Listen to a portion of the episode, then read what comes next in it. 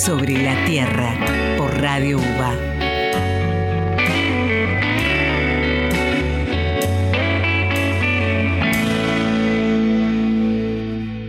Segunda mitad en Sobre la Tierra, el programa de la Facultad de Agronomía.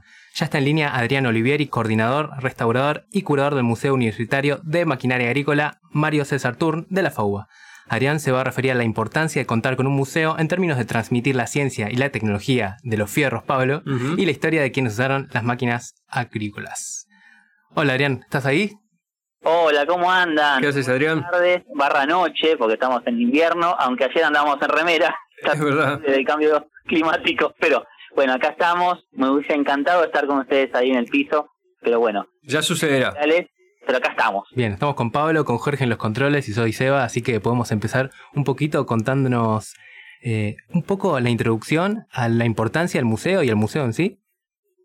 Claro, el museo tiene una importancia histórica y podemos decir que hay como dos historias, ¿no? Que está la historia, eh, digamos, de 110 años de trayectoria que tiene este museo, pero hay una historia reciente y en el medio un cargo en donde el museo casi se pierde. Eh, Vieron que está en punta un poco el tema de la juventud prolongada. Nosotros para hacer una comparación decimos como que nuestro museo tuvo una juventud prolongada en donde nunca se formalizó y estuvo siempre eh, este, dentro del ámbito de la cátedra cumpliendo un rol muy importante en, en temas de investigación y en temas de formación de los futuros ingenieros. Le contamos a, la audiencia de UBA, más allá de los que no son de la Facultad de Agronomía, que dentro de la carrera de, grado y también en algunas tecnicaturas y otras carreras que ofrece hoy agronomía, este, se pasa en un momento por maquinaria agrícola, que es una materia. Entonces el apoyo técnico es muy importante en esa formación. Pero bueno, históricamente los alumnos desde 1904, que, que inicia todo este proyecto educativo como instituto superior y luego en 1909 pasa a ser parte de la UBA, este, está la idea de esto de llevarlo práctico desde las máquinas en, lo funcional y en el apoyo, eh, digamos, para el entendimiento de los mecanismos, ¿no? Entonces ese museo fue sufriendo este, una evolución y después en algún momento se cortó y medio quedó como este, inutilizado porque no había un mantenimiento, porque a medida que crecía la carrera se fueron perdiendo espacios y el proyecto quedó casi en una pila de chatarra. Mira. En su historia reciente este, que empieza por allá por 2005, luego del centenario de la Facultad de Agronomía, que lo celebramos el 25 de septiembre, falta poco, y en el 2004, bueno, en ocasión del centenario, medio que se dio un poco de valor a la parte histórica y ahí fue el momento de el renacer del museo. Una cosa muy interesante para quienes no conocen el museo es que entras y son unos pedazos de máquina gigantescos y bueno, hay de todo también, hay pequeños eh, mecanismos también y no sé si nos querés contar un poquito así visualmente. Claro, en, digamos, como en la materia de maquinaria agrícola se da toda la parte del apoyo tecnológico de la mecanización en las distintas etapas de los cultivos, entonces un poco que está abarcado desde la labranza, o sea, la preparación de la tierra para recibir los cultivos, luego la parte de siembra, de mantenimiento de esos cultivos, y luego llegando a la cosecha, incluso post cosecha, el tratamiento de grano después de la cosecha. Entonces hay como una, eh, una diversidad de mecanismos, máquinas y opciones que tiene el agricultor con el apoyo tecnológico. O sea, entendamos que eh, desde que se funda este museo, que estamos, estamos en año de números redondos, cumplimos 110 años de historia, este, también podemos eh, conmemorar los 80 años de, de, la partida de nuestro fundador, el, el profesor fundador de la facultad. la facultad inicia con unos profesores selectos reclutados en Europa, uno para cada asignatura, que esto nació de un proyecto directamente del Ministerio de Agricultura y luego esos profesores fueron los formadores de los primeros alumnos y los primeros docentes ya eh, profesionales de Argentina que iban a tomar la posta. Eh, bueno, Marcelo Conti, el doctor Marcelo Conti, especializado en mecánica agrícola e hidráulica, o sea, todo lo que tiene que ver con riego y drenaje de los campos, fue el primer erudito, erudito en llegar a Argentina, en 1904, especializado en este tema. En una Argentina, para ponernos en contexto, ya inmerso en el modelo agroexportador, pero tecnológicamente un poco atrasado. Científicamente, por supuesto que también, pero bueno, en el tema que él ocupaba, vino no solamente a fundar una cátedra de una materia, sino a hacer un poco la radiografía de, cuál es la situación tecnológica eh, para apoyar este modelo agroexportador, ¿no?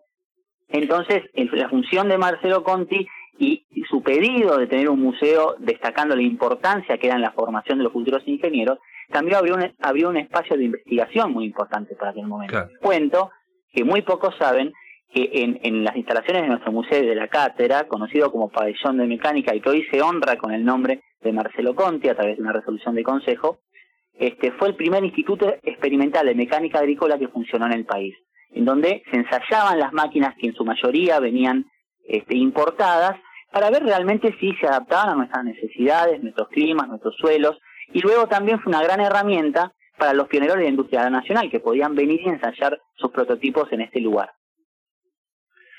Adrián, vos sabés que estábamos, cuando estábamos viendo de qué manera eh, enfocar, encarar esta entrevista, nos dimos cuenta que en realidad había un montón de, de aristas, ¿no? De, de, facetas y sabemos que, bueno, recién hablabas de los fierros, de las máquinas que llegaban importadas, pero también sabemos que, como decías del profesor Conti, te estás enfocando en las personas que hay detrás de las maquinarias. Entonces, si querés profundizar en esto, ¿nos podrías contar cómo sería hablar de las personas detrás de las maquinarias? Se trata un poquito, para nosotros que estamos en agronomía, de salir del área de confort. ¿En qué sentido te lo digo? Como somos un museo de ciencia y técnica, de los tantos que tiene la UBA, son 23 museos en la UBA y un, número 24 por formalizarse, porque conservamos distintos tipos de, materiales y, historias, como digo yo, siempre en plural porque las historias son muchas. Eh, en el caso nuestro, este, el punto es que como somos un museo abocado a la, a la parte práctica en una materia, siempre se miró la parte técnica, ¿no? Digamos un arado, capacidad de trabajo, extracción, pero estamos yendo por el valor intangible tras la máquina. Más allá de rescatar su origen, quién la pensó, quién la diseñó, quién la fabricó, es muy importante y tiene que ver mucho con nuestra cultura y nuestra estirpe trabajadora en la zona rural, quiénes fueron los protagonistas tras de esas máquinas. Entonces yo propongo repensar, hay en la museología un término que está muy en punta que es la resignificación del acervo del patrimonio.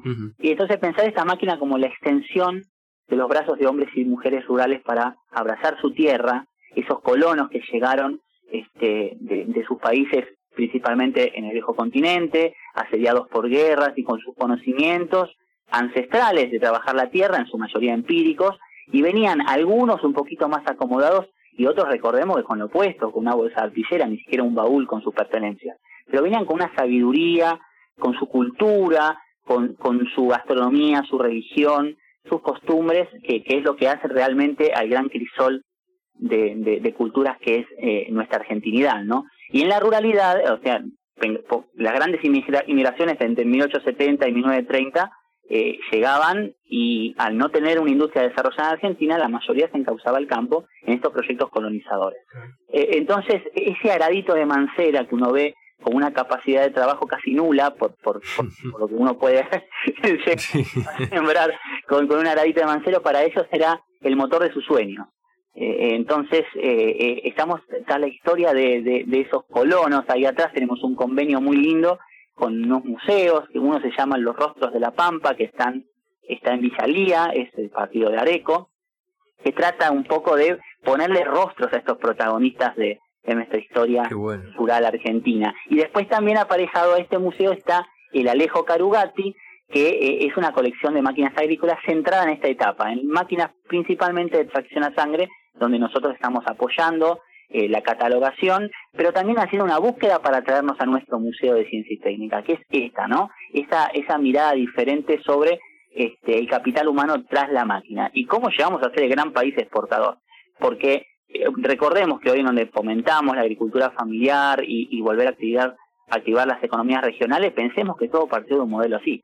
Entonces hay que por ahí rever un poco todo eso.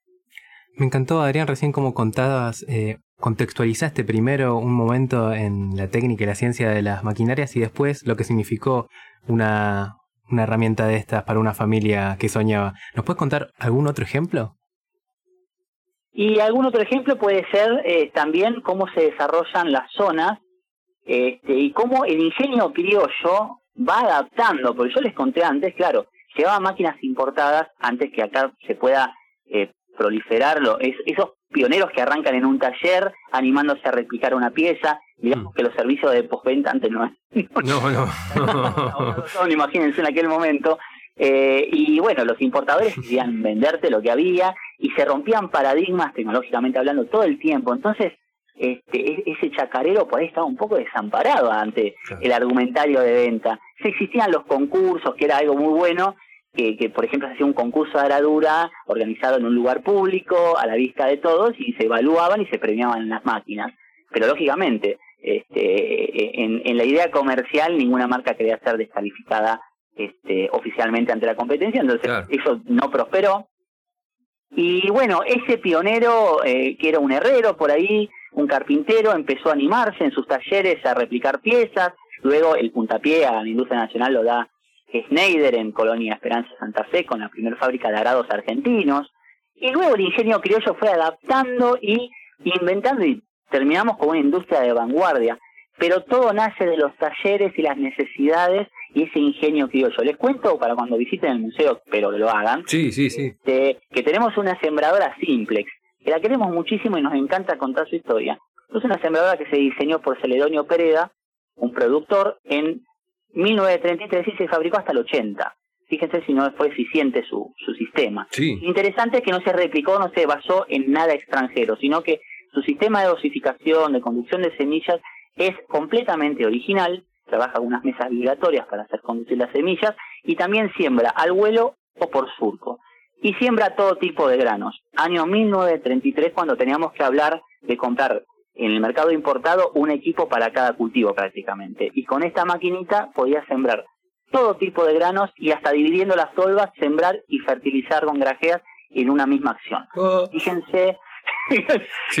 En la historia encontramos estas perlitas de, de nuestro ingenio criollo y que después ahí entendemos por qué tenemos la industria de maquinaria agrícola de vanguardia. Nosotros lo celebramos el 12 de diciembre. Pocos saben que el 12 de diciembre es el Día de la Maquinaria Agrícola en Argentina.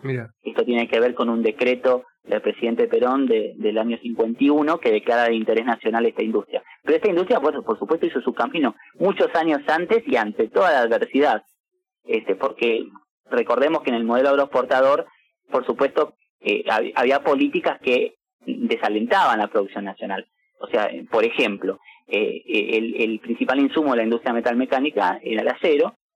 No teníamos exploración minera en ese momento, a principios del siglo XX, por lo tanto, teníamos que eh, comprar en Inglaterra el hierro para claro. tres veces más de impuesto comprando la materia prima que comprando una máquina terminada. O sea, las políticas estaban un poco también este, pensadas para eso. Entonces, eh, eh, había pioneros eh, que sabían resolver sus problemas, como por ejemplo Juan Bautista y, Stillart. Recordarán algunos eh, viejos camperos las cocinas económicas Stillart, que son famosas, incluso su descendencia hace salamandras hoy en día.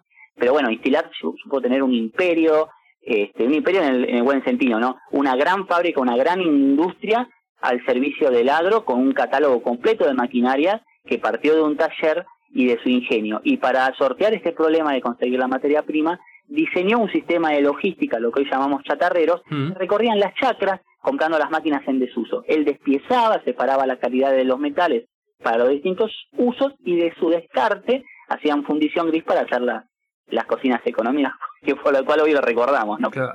Pero esas son las historias lindas de, los motores de los pueblos. La él le dicen el cerebro de Tres Arroyos, aunque se crió en Dolores y lea vasco francés. Pero bueno, está repleto nuestro agro de estas historias que nosotros tenemos este, eh, eh, el deber y el honor de descubrirlas y comunicarlas, ¿no? Sí, yo recuerdo la, la simplex ahí de mis clases de, de, de, maquinaria. Em, pensando en el museo, eh, ¿qué actividades y, fechas importantes, porque sabemos que hay, ¿no? Que le esperan al museo ahora? Tenemos, estamos en un momento bisagra de nuestra nueva historia, digamos, podamos decir. Eh, bueno, recordando también la partida del de ingeniero agrónomo Mario César Tun, quien tuvieron el placer de conocerlo, profesor de la Cátedra de Maquinaria, una gran persona. Mm, fue junto con él eh, quienes empezamos a soñar con esto de poner en valor el museo y hoy ya es una realidad. A 10 años de su partida es como nuestro faro, ¿no? Y digo nuestro porque el museo no lo llevo yo solo adelante, yo soy la cara visible, el, el más cara dura, el que recibe a la gente, el que restaura, porque yo soy restaurador y curador, pero bueno, tenemos el director que es discípulo de Mario, que es el ingeniero Diego Wilfredo, Agnes, que, es un gran apoyo, este, más allá de los cargos, acá somos un grupo de amigos trabajando y tirando por, por este sueño. este, a Guido Fernando Bota, que es el profesor titular de la cátedra, que siempre tuvo el apoyo incondicional para estas ideas que en un momento parecían una locura porque era una pila casi de chatarra, pero que hoy ya toma forma. Y no solamente toma forma, sino que el museo es formal. Y un museo formal es permanente, que es lo más importante, proteger el patrimonio de la uva, que es de todos, y exhibirlo, porque antiguamente los museos podían estar en depósitos y no cumplían ninguna función. Hmm. Vos pensás, Pablo, que hoy en día tenemos la oportunidad en plena ciudad de Buenos Aires que las infancias y, y, los niveles eh, eh, y, y, secundarios de educación puedan conocer de su primer acercamiento con la ruralidad en este predio de la facultad, que es un pulmón de la ciudad, y a las máquinas en nuestro museo. Entonces lo vemos como una gran oportunidad y por primera vez en su historia tan larga nos abrimos a todos los niveles educativos. Y tenemos el sueño de abrir a todo público. Por ejemplo, hablando de fechas, el 9 de agosto conmemoramos la partida de, de Conti hace 80 años, en el año 43, y por eso es el día del museo, 9 de agosto. Pero bueno, celebramos de que el museo se inauguró en 1913, así que serían 110 años del museo. En el marco este, y entre esta fecha y eh, lo que sería el aniversario de la facultad 25 de septiembre, hacemos una serie de actividades que se pueden enterar en nuestras redes, como charlas, vamos a estar presentando eh, una restauración, no nueva, porque ya estaba restaurado, pero hicimos un ajuste a nuestro tractor Farmal, que la firma Farmal cumple 100 años, nuestro, nuestro, tractor es del 47, ¿no? Tiene 100 años, pero bueno, eh, este, estamos celebrando todos los que tienen Farmal un poco este, el aniversario de esta marca. Eh, así que vamos a estar presentándolo muy pronto. Y después, bueno, como museo universitario, eh, no abrimos los fines de semana por ahora, pero en ocasión especial, eh, junto con la feria mm, que toca en el mes de septiembre, la feria de, eh, de productor del consumidor, que se hace acá en el periodo de la facultad los fines de semana, esto tocaría entre el 9 y 10 de septiembre, vamos a estar abiertos al público. Así que, que esperamos a los vecinos, que, que sabemos mucho que la facultad, y yo que me crié enfrente de la facultad, es nuestro potrero en medio de la ciudad y lo usamos para pasear los fines de semana este, y distraernos y, ver un paisaje hermoso en medio de tanto cemento, van a poder conocer este museo que en parte es desconocido para la gente que no es de la facultad. Adrián, eh, ¿querrías recordar a la audiencia cuáles son las redes por las que puedan llegar la gente a, conocer el museo? En Instagram o en Facebook nos pueden buscar como Museo de Maquinaria Agrícola de la FABUA. Eh, también en YouTube hay un canal en donde vamos subiendo algunos materiales, algunos documentales, no solamente sobre la historia del museo, sino sobre la historia de la facultad y algunos trabajos que hacemos con los convenios, eh, como por ejemplo eh, la historia eh, del pueblo de Villalía a través de sus valores. El primer capítulo de este documental ya está publicado, que es sobre el ferrocarril, que es una herramienta clave para el desarrollo rural y también económico, no solamente la parte social, con la llegada del telégrafo, este, y esa oportunidad comercial y de conexión con el mundo que tenían los pueblos rurales, en esa historia van a ver la de casi todos los pueblos. Y después vamos con el segundo capítulo que se va a estrenar pronto, que es sobre la maquinaria agrícola en el contexto de la agricultura familiar, de aquellos pioneros de la Pampa. Esas cosas las van a encontrar en nuestras redes. Buenísimo. Mira, Adrián, siento que cada una de las historias que contaste puede ser un programa entero, así que te acá comprometemos al aire para que vuelvas a estar en Sobre la Tierra. ¿Qué te parece? Me encantaría, es un placer. Eh, bueno, nos conocemos de acá del ámbito de la facultad, pero así podemos llegar a mucha gente y difundir estas cosas lindas que hacemos, que visibilizar un museo es la, es la mejor manera de devolverle a la sociedad lo que nos da, ¿no? Muchas gracias, Adrián, y seguimos en contacto. Un abrazo grande. Chao, chao.